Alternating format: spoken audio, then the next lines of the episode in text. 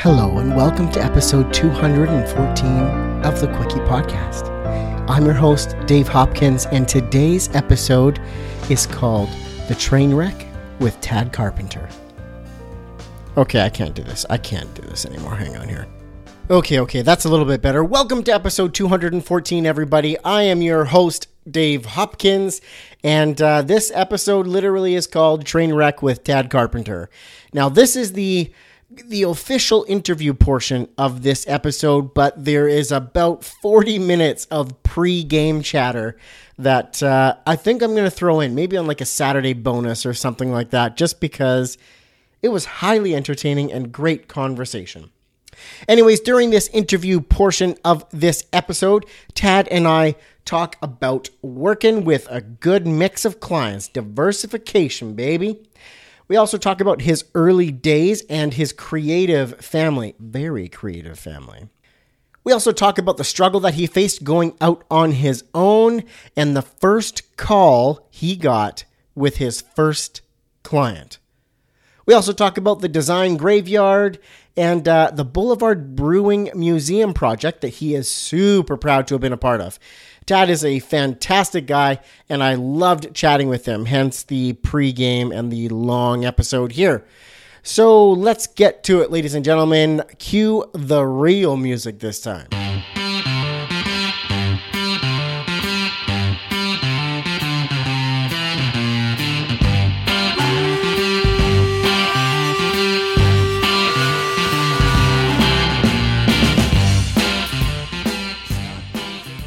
Welcome to the Quickie Podcast, the daily interview show where we talk to graphic designers about their journey to the creative field. And we do it in 30 minutes or less. So, are you ready for a Quickie?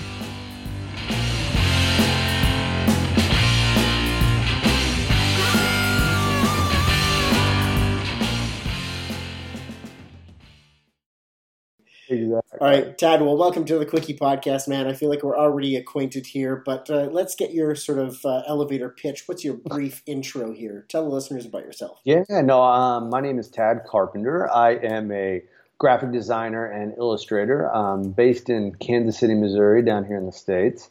And um, yeah, I run a branding studio called Carpenter Collective. I run that with my wife, Jessica Carpenter. Um, we run the shop, and um, we're a small kind of boutique branding studio. We uh, have a couple designers that work with us, and um, we focus on a very wide range of types of projects. So um, the backbone of everything we do is building brand identities for various types of businesses. Um, for whatever reason, I feel like we do a ton in the food and beverage industry. I feel like we we do a lot in that world. So whether that's restaurants, breweries, coffee, um, you know, I feel like we do a, a, really fair amount of that. But then we do all, we we do all kinds of different brand identities. Um, but then we also do lots of illustration. Um, we do uh, national campaigns for people like Macy's and Target and Coca Cola and stuff like that. Um, and yeah, that's kind of the, the I guess the you know the the quick elevator pitch, and we're probably on floor three by now. So here we yeah, go. so we were talking diversification of sort yeah. of your your offerings, your portfolio earlier on. And um, it sounds like that's exactly what you've got cooking there. You've got a good mix of you know large corporate stuff with you know little local stuff, with some packaging stuff, with some online yeah. stuff. Yep, absolutely. And it's it's it's. I mean, uh, I get, I'd like to sit here and say it's by design, and I think to a degree it probably is, but it kind of happened that way. And mm. and uh, I just love being able to make a very diverse type of work, you know, and, and I like to be able to hop around. I, I think I would be an incredibly poor in-house designer um, because I would constantly be like, okay, I know we set some brand standards last week, but I got an idea. You know what I mean? like I would, I would be the worst. I would be the absolute yeah. worst because I love the experimentation of things, and I love that you know we're just you know, poor timing on my part. We're getting ready to kick off three different branding projects here in the next like week and a half, and um, Yeah, Sadly, they're uh, all. No, I did not. No, you didn't see a global pandemic coming. exactly, and and somehow some of these clients don't give a shit, and so it's like, um, and it's it's like uh, we're like, okay, well, these are all going to be kind of going down the road at the same time, but it's like kind of fun because it's like, okay, this one is a restaurant for this, and okay, this concept is a this really new thing that we've never done before, and it's a whole packaging system, and then this other one is for a big client, and it's so cool because it's all so different and me and my team are all working on it collaboratively together and yeah. um, it's fun that it's just this very kind of diverse first group. And and for us, we love working for um, you know some of the larger. I mean, Macy's is a good example. I've I've been doing work with Macy's for over ten years. Um, we we branded their um, we created the the visual identity for their Thanksgiving Day parade. In addition to their national holiday campaign, um, we do gift cards for them. We do all kinds of stuff and we have a great relationship with Macy's, and I, I, hope it can continue. You know, I mean, retail is not going to be what it ever used to be. So mm-hmm. um, I think that's a big question mark. But um, it is like for us the the real kind of backbone of our studio is creating brand identities for mom and pa's in some way, you yeah. know, for lack of a better term. Uh, I think those are the projects that we, have, we, we have a lot of fun with them. And um, whether that's a, you know, a restaurant or a bar or a, a brewery or, mm-hmm. you know, we we did you know some tortilla packaging for a husband and wife tortilla manufacturer recently and um, you know I, I think those are just so much fun because it is so and you can see it it is so vastly important to those people because yes it's their job but for most of them it is way more than their profession it is something they've been dreaming about for a very long time and yes. to get the opportunity to be the person that you know puts a face to this idea for them and collaterally builds this thing with them is um, pretty big honor and, and pretty damn fun to do together. It's super rewarding when you see the reaction of that. Oh man, oh man, huge, huge. So I want to kick this back in time a little bit here for you. Um, you know, little Tad running around in the backyard. Um, I want to know what your childhood was like, and do you feel that you had a creative childhood that pointed you in this career path? Very, very much so. I, I probably different than a lot of people. Um, I knew my entire life that I wanted to be creative and I knew I wanted to be an artist. Um, I, I was very lucky to grow up um, the son of a creative director and an illustrator.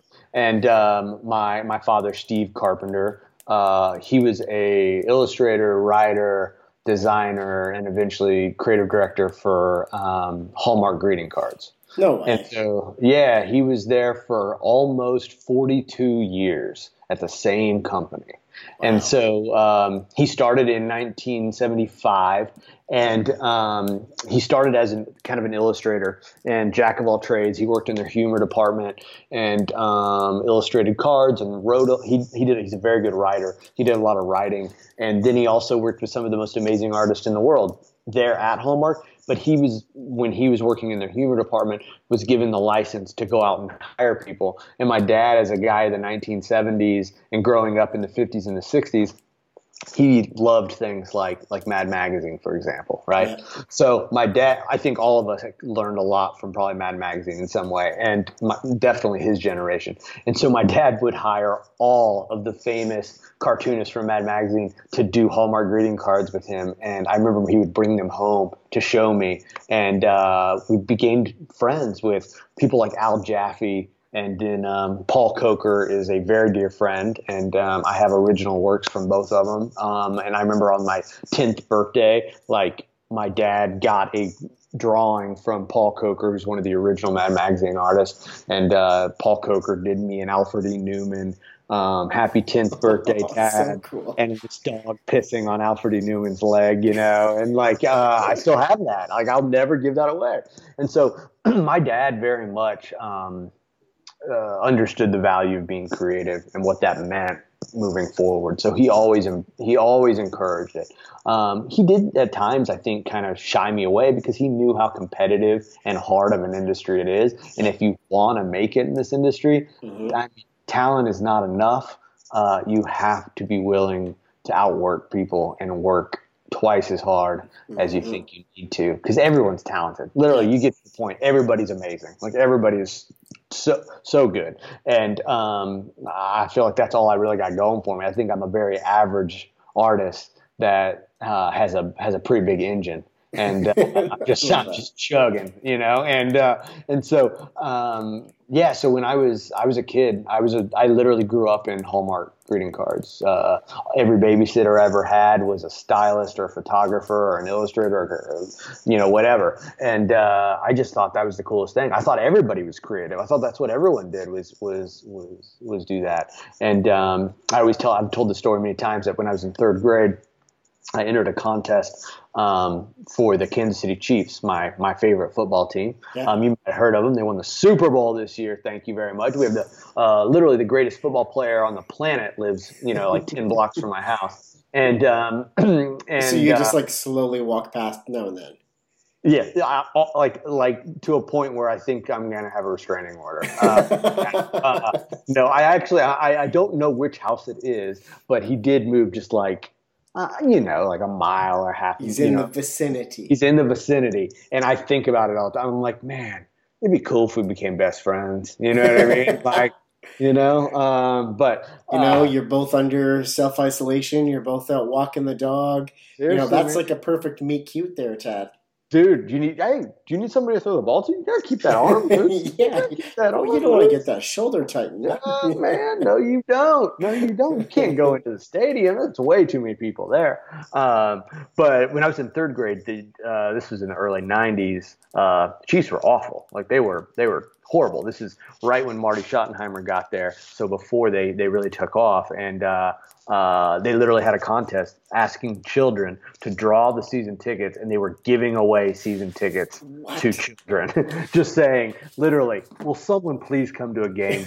if, if a child will draw a season ticket, we'll give you a, a ticket. We'll give you season tickets. So anyway, it was a contest, and I entered this in third grade, and I won. And my artwork was on the season tickets, and I think it was 91, 92, something like that. Uh, I literally keep it on my desk. It's always on my desk.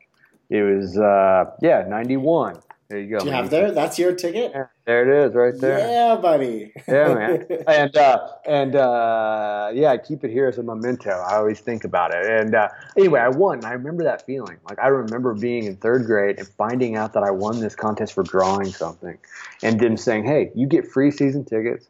You get to you get to obviously go to the whole every game this season. You and your dad, and uh, you can come down to the 50 yard line. We're going to honor you at the halftime of the game. You get to go in the locker room at, at that game, and then we're going to send a Chiefs player to your school for an assembly.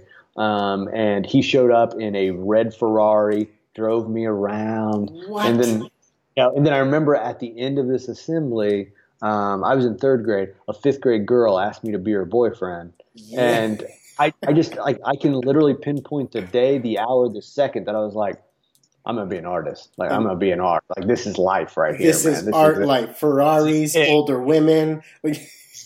yes, exactly. I can make you things, and you will give me things, and I can get older women. Yeah, exactly. Like that's it right there. So um, my childhood was very creative. I feel like it was, and and and being being around Hallmark and um, getting opportunities like that. That yeah. um, now I, I don't think I ever knew I wanted to do graphic design until I got closer into college. Really, mm-hmm. like I, I went down all kinds of like I, I kind of wanted to be a painter.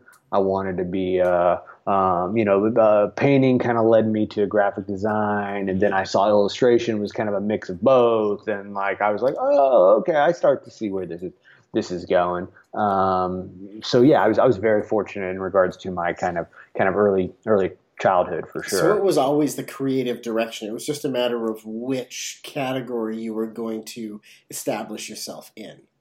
Totally. Yeah. I, I just think I didn't know um, didn't know what what to do, you know, and I was like, oh, I and I think I think it's a healthy thing for especially if you're talking about a freshman in college. Mm-hmm. Uh, I think it's healthy to not go in with answers. I think you should go in with a very open mind and say, you know what, my freshman year, I'm going to take, you know, this pre, you know, this this kind of early on class and this early on class because, mm-hmm. yeah, I, I like graphic design, but what if I fall in love with architecture, or what if I fall in love with industrial design, or you know, X, Y, Z? And I think I think that's important for young students because so often I taught for ten years, and so often I would have students that like they they would literally in their mind have their career planned out already, and I'm like, let's pump the brakes.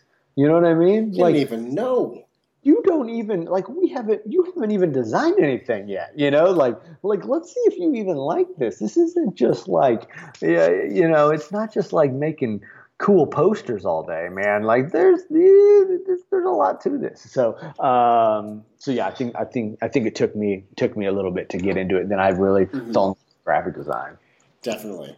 Is there one particular design or illustration or piece of art that you saw during that sort of influential period trying to find your way in this creative field that you saw and has just stuck with you since? Like the maybe the most influential design you've seen?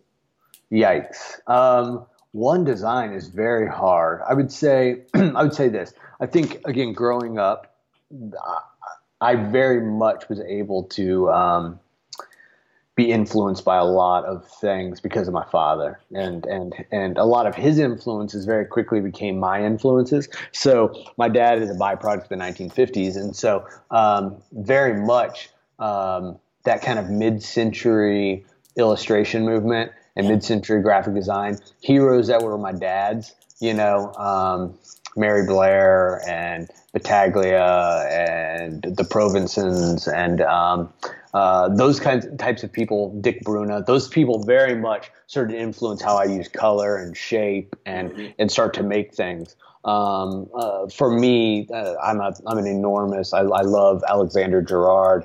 He's he's probably my favorite designer and it has a lot of reasons. I think I think he was another great example of a designer that was that diversified in his work from brand identities to you know brochures to um, you know um, fabric to you know all kinds of stuff. And I really love it when I see yeah. designers really branch out and and not just stick in, in one lane. Um, I think sometimes we feel like we have to stick in one lane, but I think that's ridiculous. I think I think we should we should really try to open it up and, and make all kinds of shit. And um, I think that that was a guy that did a really really good job at that. Um, but those people all again, and those were all things that my dad started to kind of share with me.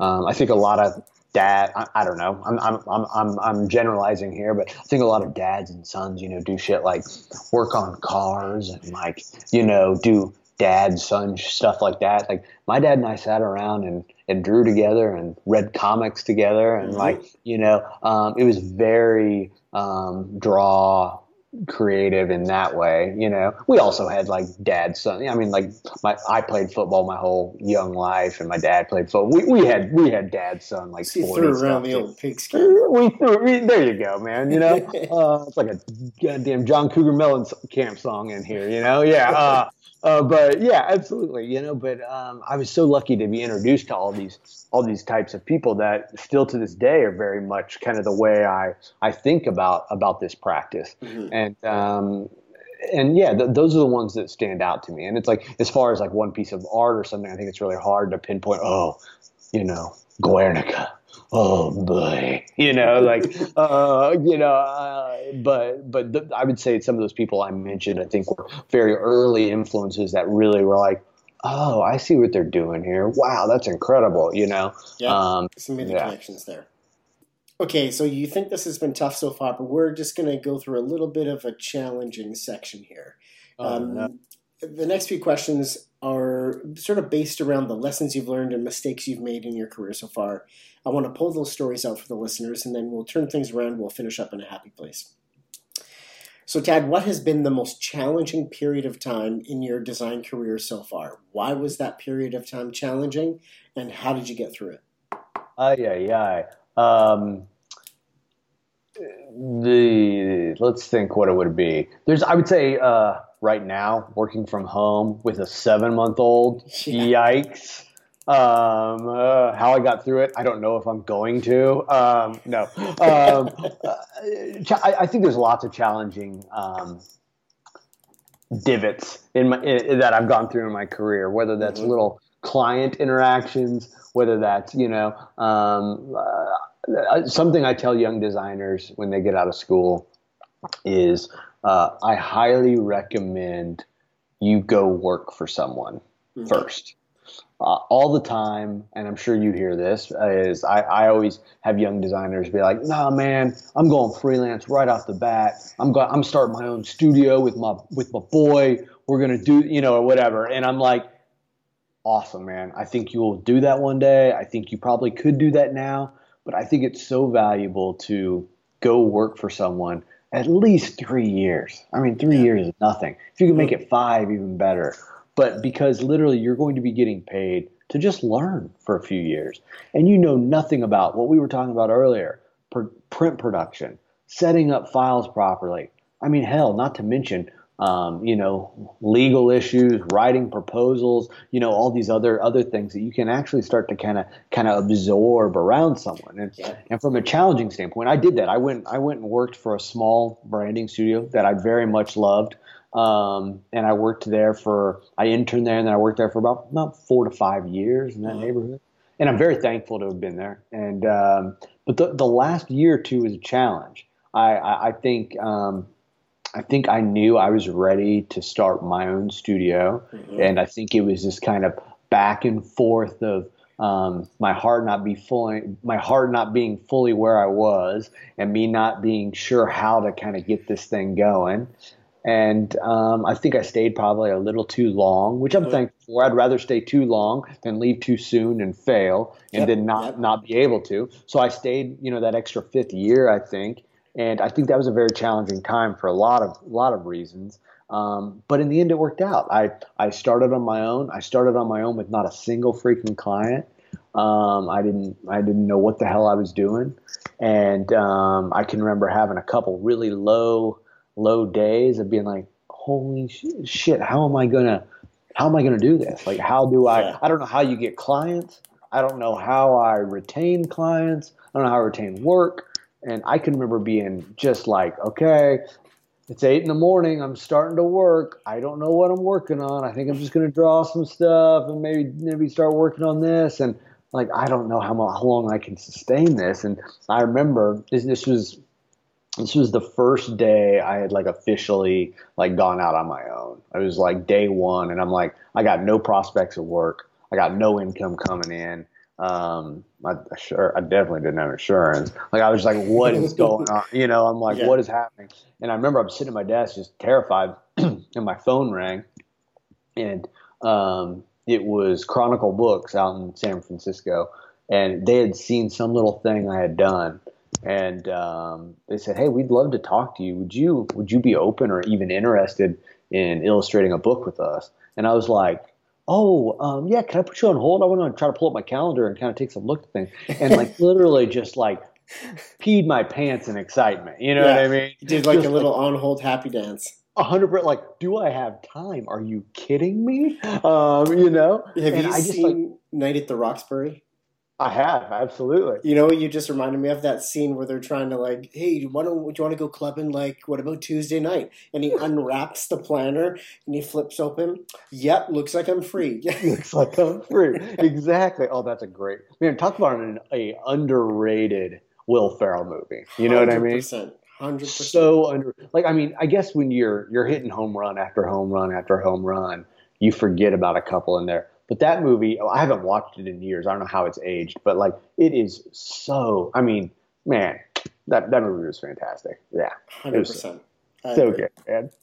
Can we? You should just have a podcast about Will Ferrell. Maybe maybe that's what. Dude, that would be my favorite podcast ever. I am a massive Will Ferrell fan, and Dude. can basically recite all of the first Anchorman like scene by scene. Why have you not started this? Because Ron Burgundy has his own podcast. Uh, well, no, you should just create a Will Ferrell like fan cast where you like, hey, we are literally going to go through and dissect every Will Ferrell Will Ferrell film. Here we go. We're going to start with I don't know what was his what was the first movie he did. Scene by sure. scene. We'll just be talking. Yeah, talking Seriously. live, and no, that would be really funny. I, I, I think I would very much subscribe to this passion uh, project. uh, seriously, man. Um, I would, I would very much, much uh, get into this. Um, but, but yeah, I know we we have a buddy who has a. Oh God, what is that movie? No, I'm gonna brutal. I'm, I'm not gonna remember what it is. What was the space movie that starred Tim Allen in like the late '90s? It's like Galaxy Quest. Is that what it's called? It's not, no, Do you remember Galaxy Quest? Is that what it's called? Oh God, listeners have all turned off. They this already- isn't no. This is important. They want very. They, they are now on the edge of their seat. I, I'm sorry if you can see me googling this, but I oh, I'm this doing the same thing. Yeah. Okay, there is a '99 movie called Galaxy Quest. That's the one. That's what, dude. God, where did that come from? My anyway. Point being, I have two buddies that they started a Galaxy Quest podcast. What? Literally, entire podcast is just them dissecting the film Galaxy Quest, scene after scene, Tim episode Allen, after. Sigourney episode. Weaver. Never heard of it. Oh, dude, you might you might want to throw it in the queue. It's a wonderful, horrible movie. Yeah, I love it. I love it Yeah. already. I'm hooked. yeah. Um, it's it's so good. Anyway, we were So talking you about get oh, this. You get this phone call. You're Yeah, doing the this happy phone call. see that tangents I'm going to take us on. This is horrible. Yeah, I Um, wrote it with you. Yeah. He's like, I wrote it with you. It's awful. Um, it was like a tsunami. Um, yeah, we. Um, I got that call, and it's like it's one of those moments in your career that I like sit back and I remember thinking, "Hey, this is to work out. This is to be okay." You know, like day one, I was, I, I didn't know what I was doing, and then this happened, and and I just remember that the the months leading up to that day were really tough. Like really, just I did. I, I was very unsure of myself. I was very unsure if I was making the right decision. Mhm. I definitely didn't have any money. I didn't have, you know, and um, and it worked out, and um, I'm very thankful for it. And then uh, as far as like p- bad moments, there's so many bad moments that just are going to happen over the course of your career. Yeah. You know, um, the the analogy I always think of when graphic design is uh, I think of baseball and like literally if you are a 300 hitter in baseball, that is literally if you hit less than one third of the the pitches being thrown to you, you are a Hall of Famer. So like an average player is hitting like two out of ten. You know what I mean? Mhm. And I think about that, I'm like, we design. I mean, we design all day, every day, all the time, and not every one of them is going to be out of the park. And that's okay, man. There's going to be some that maybe they only need to be a single. Maybe It it doesn't only mean needs you're garbage and you should get out. Exactly. I think I think in in cancel culture and and get you know instant like oh my gosh let's review this new logo let's review this new campaign oh it's crap it's garbage it's whatever in this in this world we're in of instant everybody trying to have input about these things um, I, I I think I think it can really mess some people up man I think and I I could be one included like it it can really get into your head and you have to constantly remind yourself that this is it's all garbage, man. Like you can't listen to that crap. And you know, it's it's. I always think about a, a brand. You never know if a brand's successful until like ten years down the road. You know, uh, it, it takes so many years for a brand to build momentum, to even know if it was successful or had value in those decisions. And uh, so it just makes me laugh when I see people reviewing these brands the day they're released. When you're like, you don't even know what the brief was, what the strategy was, where we're going, let alone how the how the public's going to actually embrace it or not. So Yeah, time will tell, right? there you go. Okay, so you're gonna love this next question then. Oh shit. Um, so now, Tad, I want you to take us to a specific design or a specific project you were a part of that did not go well or bring the desired result. What was that like? How did that feel? Can you take us to that boardroom travesty? Oh yeah, I can. I'm trying to think which one I should talk about. Um, which of the total kick in the crotch should I divulge? No. Um, all right. Here's one little story. I'm trying to think if there's any value to it. Um, we recently did a rebrand. Like a, this is only like a year ago or so. I don't think we've ever shared this one yet. Yeah. Um, You can keep the customer quiet if you don't want to share that. okay, the client is, and you should all boycott them. It's uh, now. Uh, it's, it's it was it's it was strange. It was actually a client that um, we had actually worked with several times, building different identities for in various businesses they owned, and um, they came to us to work on another one. And um, it was super cool. It sounded super fun, and to be honest, I felt like we kind of hit a home run. And the identity systems that we proposed to them, I was incredibly confident in. Um, the meeting, we walked them through all of it, and uh, they felt good about it. They really liked it, and we were like, "Oh, cool, we're in good shape." And then um, two days go by, three days go by, a week goes by, two weeks goes by, and you're like, "What the? Uh, what's going on?" You know, and of just silence. Just nothing, you know. And uh, we finally like checked back in with them, and um, they we had a meeting with them, and they were like, "We don't know how to proceed because we don't think we want to use anything that you're sharing." And that was a first. That had never happened to us before. Yeah. And we were like, okay, well, let's, we very, like, and so part of our process is we do, we put a lot of value and time into brand strategy. And so before we ever design, am I, am I clicking on you, man? Yeah, Uh, right. oh, yeah. Uh, a huge part of what we do is brand strategy. So that sets such a tone for how we're going to make marks and tell this company's story Yeah. is through the strategy we develop Mhm. and those values that are that that they share with us. So we very much go back and lean on those and say okay you said you wanted to feel like this this and this and you wanted the the purpose of this was to achieve x y and z. What we're sharing is very much doing that. And this is why. Let's talk about why it's not working for you there's going to be things that you want to pull from it. I mean is there my god is there a color you like? Is there a typeface you like? Is there an icon or a mark that you're responding to? Mhm. like like let's say you know and honestly they were like no i don't think there is you know? And we're like what in the world are we going to do? You know? And so with this particular client we just kind of like let's go very basic. And this is not something we ever do but we said hey we're going to let's just focus on like truly this was a rebrand is what it was. And it was, let's really focus on the mark and let's think about how we can rethink your mark and have a really unique story and something really really really conceptual attached to it. And so we, we did that versus we, we normally pitch full identity systems and we share how it works in space and how it can evolve on the different platforms and all that. We really stripped it down and shared a bunch of concepts with them. And there were some that we really loved and we shared a lot more than we ever would only because we are like, they didn't like any of the first things Nothing. Let's, hey, you know what? At this point, let's just start throwing darts. You know, they, they, you know, they don't know what they want. Yeah. So I think we need to show a little bit more. So we threw a bunch of things out there, and there was a bunch that we really, really loved, and they didn't choose any of the ones we liked. They choose one. They inevitably chose one of the ones that we were all a little lukewarm on, and then um, we had to build out a full identity system based on this kind of lukewarm um, concept, you know. And uh, but at the end of the day, client was incredibly happy, and they were very excited. It's been fully implemented. It's all over their everything now, and um, you know, it's, it's. I mean, you hear the adage all the time. Oh, don't show something you wouldn't be with, okay with if they chose. You know what I mean? I get it. We pro- that's that's of course something you should. But sometimes when you get back into a corner, you're like, let's just start swinging. You know what I mean? Like, let's just you know. And um, that was one of those ones that just always kind of bum me out. And So- then on a yeah, no, please. So I was to say, so when you get into that spot where you're like, they liked nothing, we got to just start throwing darts at the wall. Do you think that? Do you get excited at that idea? Like, all right, let's let's throw some darts. Let's see if we can nail it. Or is that discouraging? in retrospect, there's a level of excitement.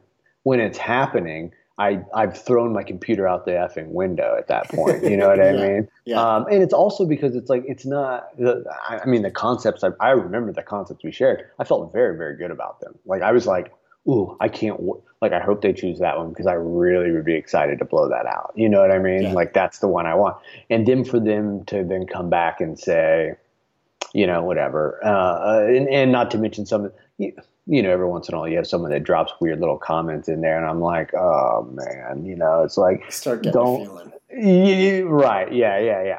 And so, um, so, but when we were working through this, like, kind of, you know, dart session, if you will, there was some excitement from everyone on the team because it was like, no, you guys, we're going to have basically just like, which is definitely something we don't normally do, where we just focus on the mark. Because normally we're really trying to think about how it'll work on like lots of different different kind of applications and platforms and experiences and like okay it's more than a mark. It is an identity that we really need to think about holistically. Where on this one it was like all right guys we're having a logo party. This week it is all about just like cranking and let's talk about what we're thinking and ideas. And like you know everybody gets to throw in a, a handful or whatever you know? And uh, that was kind of fun. It was different. And uh, that was exciting um, and uh, it's yeah, it was hard, and, and that's not the only. You know, it's like it, very rarely have we had one where it is like uh, nothing. Let's what do we do now? Um, we, I mean, another story that is similar is we very recently designed a bar for a pretty big brewery, mm-hmm. and um, we again we sh- share two full brand identity systems like complete identity systems and um, it was a very unique bar. It had a lot of different kind of kind of different applications that we had to keep in mind that were very different than like a traditional bar. Yeah. and so it was really exciting. And we went into the meeting with the owner of the bre- like the president of the brewery and like everybody in the team. And literally as we were walking out he looked at us and said you all literally hit a home run with these ideas. He's like i couldn't be more excited we are like, damn, yeah, yeah. Like, how cool is that? And literally, a week goes by, we didn't hear anything. And then we have another meeting with them, and they said, the more, and this is the nightmare fuel right here. The more we shared it with other people outside of the business, yes, and the more we thought about it, got input from other people, we think we need to pivot into a totally different direction and uh, this is what we want to talk about. And I, I just remember being like, what? Because a, we were very, we were thrilled with what we were sharing. We wouldn't have shared it. And two, to get that comment that it was home run, um, we, we felt so, so good about it to then literally, okay, let's, let's hit a reset on, on how we're approaching this. I just remember it was just such a bad day. It was just a, such a the, the the the wind just exhaled out of you and you couldn't breathe. You know, you're just like because you and it, and it's it's fine. It's it's not a big. It's it's designed. It's gonna be okay. Yeah. But like, but you're just like, oh man, we just spent so much time and effort on these ideas that we love that now just get to go to the graveyard. You know, um, and you know, here we are. You know, that just made me think. I wonder if a studio has ever I mean, there's probably legalities on why you can't do this, mm-hmm. but created a book called, literally called The Graveyard. Mm-hmm. All of the brand identities, all of the logos, all of the design stuff that you thought were dynamite that just got absolutely crushed. Kids published in a printed book called The Graveyard. Totally. No, I, I, I, we've kicked around an idea of doing a book similar to that idea, and then I know, um, God, is it Armin Vit and under consideration? Don't they they throw like a mini conference i think that is yeah, oh, brand gosh. new brand new con. They th- no, they throw a brand new, but then they have like another like another little conference that I thought he had started doing that was something similar to that. I thought I, I could be making this up, and, and you know you should interview Armin if you hadn't anyway. He's a great dude. Yeah, I've interviewed uh, him twice. oh, I'm such an asshole. You'd know that yeah. if you listen to the show, Tad. Click. He just hung up on me. Yeah, yeah, yeah. Oh my god. Um, no, I think that would be incredible. But you're right. There are some legalities sometimes. But some of these clients, like I know we have so many for, um, you know, breweries and mom pa clients and stuff like that. That um, not that it was like they hated or anything. They just went in a different direction. But there's always a concept that somebody didn't choose. You know. And uh, no, you're absolutely right, man. Yeah, that would be kind of just fun. I mean, and then it's out there, and if somebody else wants to you know, pick it up and wrap it up and just sort of put it into their name, well, yeah, you get a slightly discounted rate, but you can buy this work from I don't know. Right? I'm yeah. Talking no, it's, it's kind of like what Dribbble is. Sometimes I feel like it's like, oh, I'm just going to go post a logo that didn't get chosen because I don't know what the hell else to do with it now. You know. Yeah. Uh, but and hey, I'm uh, I'm really sorry I didn't listen to those interviews you did with Armin, man. Um, I'm super. I want. I want to apologize about that, man. I've listened to all 209 other episodes. That's right. You missed one in there, and it was the. I missed just those, happened to be the that, one that you pulled up. Yeah, crap, man. I don't know so how I missed cute. those ones. um, I'm gonna skip the next question because I feel like I already know what your answer is going to be. The next one was, uh, "What is something you're struggling with in your design career right now?" So if your answer is anything but working from home remotely under quarantine with a seven month old, um, then feel free to answer the question. But if that nails it, then let's just move on. Yeah, I think you nailed it, man. That's it. If anyone on earth right now has a an answer that is not something reflective of that, I want their life. Like how how is like. Anything other than this? that like part Yeah. like just like like buried on you right now, you know?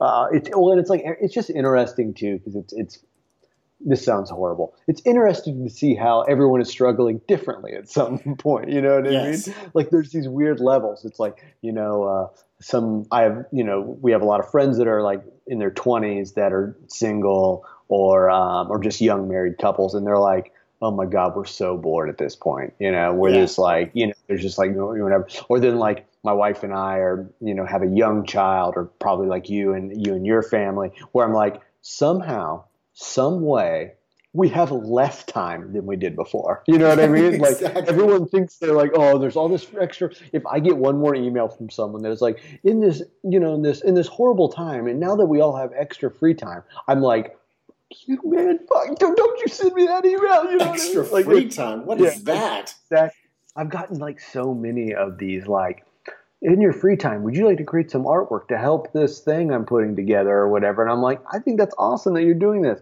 I want to pull my hair out right now. Um yeah. so so yes you you nailed that answer man. Yeah. Perfect. So let me turn this bus around then. Um, tell us about a project that you have been a part of that you are the most proud of, one that just makes your heart sing.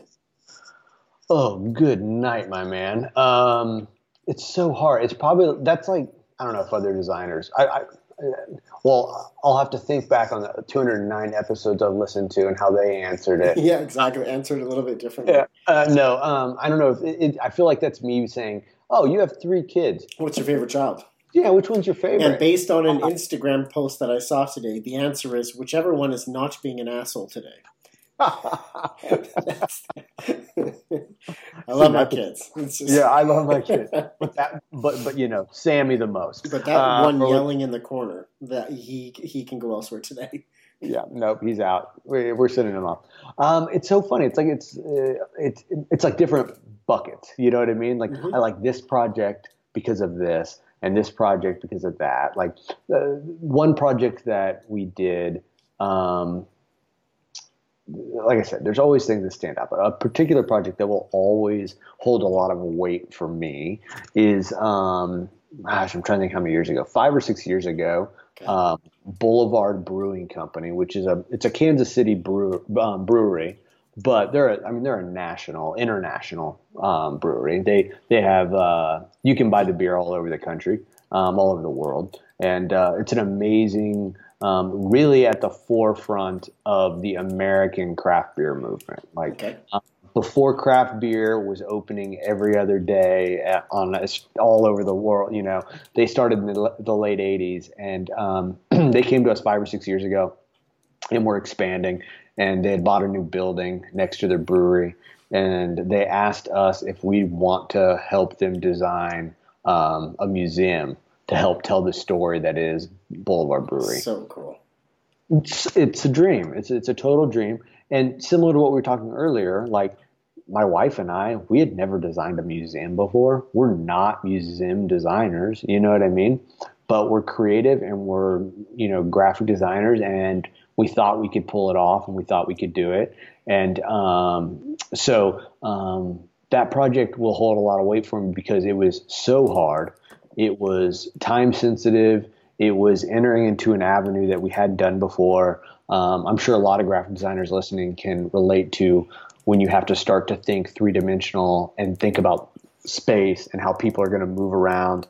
Um, that really bring, brings in a whole new ball of wax and something that's different than what we do every day sometimes. And for us, this also, this museum, quote unquote, we wanted it to be incredibly interactive and engaging. So all the little exhibitions that we designed had a level of interactivity to them.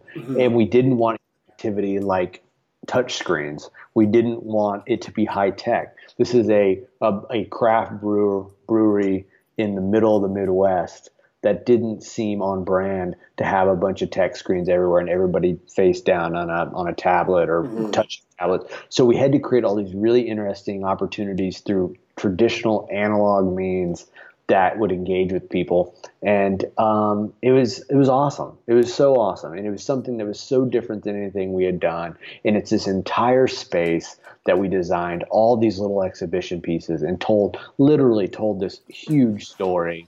Um, and then it blew out, and it you know it's we did a you know we branded a beer hall for them in the same building we helped them with all kinds of different different other avenues. And and, um, and then we just designed another bar for them a, a shuffleboard bar um, that's now on the on the top floor of that building. So been multiple bars in the same building plus this museum.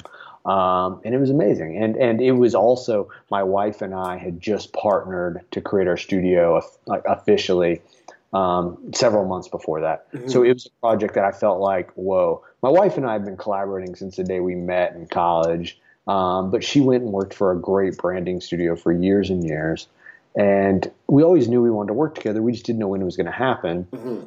And we I was getting so busy and she was so tired of working all day at the studio she was at and then coming home at night and working with me and all weekend and everything. And she's like, I think it's time. And then this project came in the door and it, it, it really, uh, it, it, let us know that it was time and we felt good. But it was also like the, pro, the first project that my wife and I were 100% solely on mm-hmm. together every day, all day, all night, um, at very high pressure um, that you know there's a lot of tears on that project.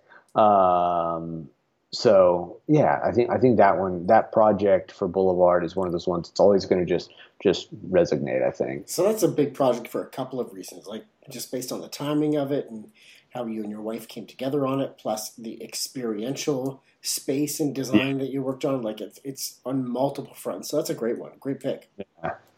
Okay, Tad, I'm going to wrap this up here with what I call the Ask It Forward question. This is where I have a question from my last guest for you, and you get the opportunity to ask a question of my next guest. I'm not going to tell you who they are, but you can ask them anything.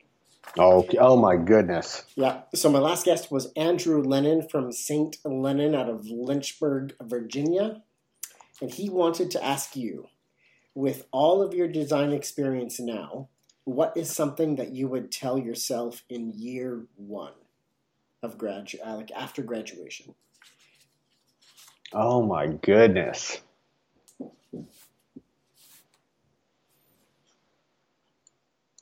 Year one after graduation, I would um, I would tell myself after year one of graduation, most definitely I would tell myself um, to not be in a hurry, to don't not be in a constant hurry um, a hurry to um, you know get my career going a hurry to look at to what's next a hurry to to think i need to learn everything a hurry to um, gosh those first like i said those those first three to five years of your career are so important i feel like mm-hmm. and i wish i was more patient with myself mm-hmm. um, I, you know it's like a lot of people talk about I think a challenge for young designers so often too is their taste level is getting better and better very quickly.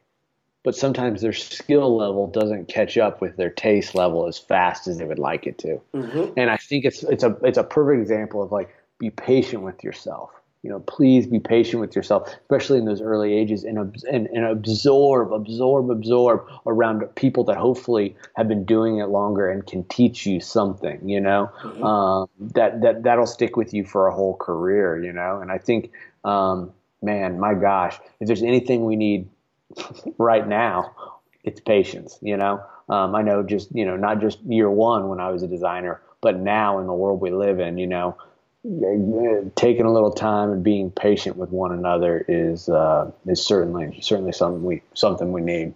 Excellent, and I love that answer. And just take your time. Don't be in such a hurry. I love that. I'm also going to throw in an extra ask it forward question for you from a couple of episodes ago because the question, you know, really really hit me in the core. Mm-hmm. And I think it would be an excellent question to ask you. I feel like you would have a fairly profound answer. Um, so this question comes from Francisco Reyes Jr., also known as Never Made out of Los Angeles, California. Um, and he his ask it forward question is simply is a hot dog a sandwich? Oh man, that's the that's the old that's the that's a timeless question, right? I guess you'd have to say uh, you'd have to ask yourself what the definition of a sandwich is, you know, first, right? Yeah. And it, if if your definition of a sandwich is um, some sort of protein surrounded by some sort of yeast based material, right? Yeah, some sort of carbohydrate. Some sort of carbohydrate, then you'd have to say a hot dog is a sandwich. But to me, hot dog is almost like a, it's a whole new category of thing. You know, um, there's so many vast types of sausages. Yep. My goodness, it's it's hard to. There's hard to also at vast amounts of deli meats, which are Oh all considered sandwich con- Yes. you know, ingredients. And here's how the sorry, I just got a beard hair in my mouth. here's how here's how the process went for me. Is I went absolutely not. It's not a sandwich, and it's in a category of its own. It's not Yeah. between two buns, or it's not between buns or bread. It's nestled, so it's on its own. And then I thought to myself, well, Subway restaurants, every time I'm there, they make sandwiches. They've never cut my bun clean in half with a top and a bottom. All of my products are always nestled in a sandwich. Therefore, very hot dog like. very hot dog-like. So if I'm defining that as a sandwich, But I tell you this: if you're defining, uh, if if you're purely thinking of sandwiches based on the standards that Subway are setting, my friend, you have you have made a giant mistake. it's not. That was just my example. If you're looking to Jared and the boys, we got a lot to talk about. the core of this question, Tad, is can a sandwich be be something that's nestled into carbohydrate, or does it need to be sandwiched between carbohydrates? I- When I think of a sandwich, I, I do not think of the nestle. I think of separate, separate, separate bread, right? And then that. So that to me, the nestle. Oh gosh, this is. I don't think there's an answer to this. This is the Michael versus LeBron debate, right? There's I'm- not. No, there will I, never. There'll never be an answer, right? no, I, I immediately want Subway to change their name to Subway hot dogs. immediately. Okay, okay, Tad. I'm getting off topic here. I would Well, like. then it's also no. I'm not done with this. Thing. then also, what about like the hot dog is bologna is the exact same thing. It's 100%. just presented to you differently. It's flat. It's a flat dog. It's a flat dog yeah, versus it's a hot dog. right? Bologna is a giant hot dog that's been sliced. Yeah. Exactly. That's exactly right. So that's like if you're eating a bologna sandwich, is that eating a hot dog? I don't. I. Uh, uh, I challenge you to come up with a more profound ask it forward question than that, Tad.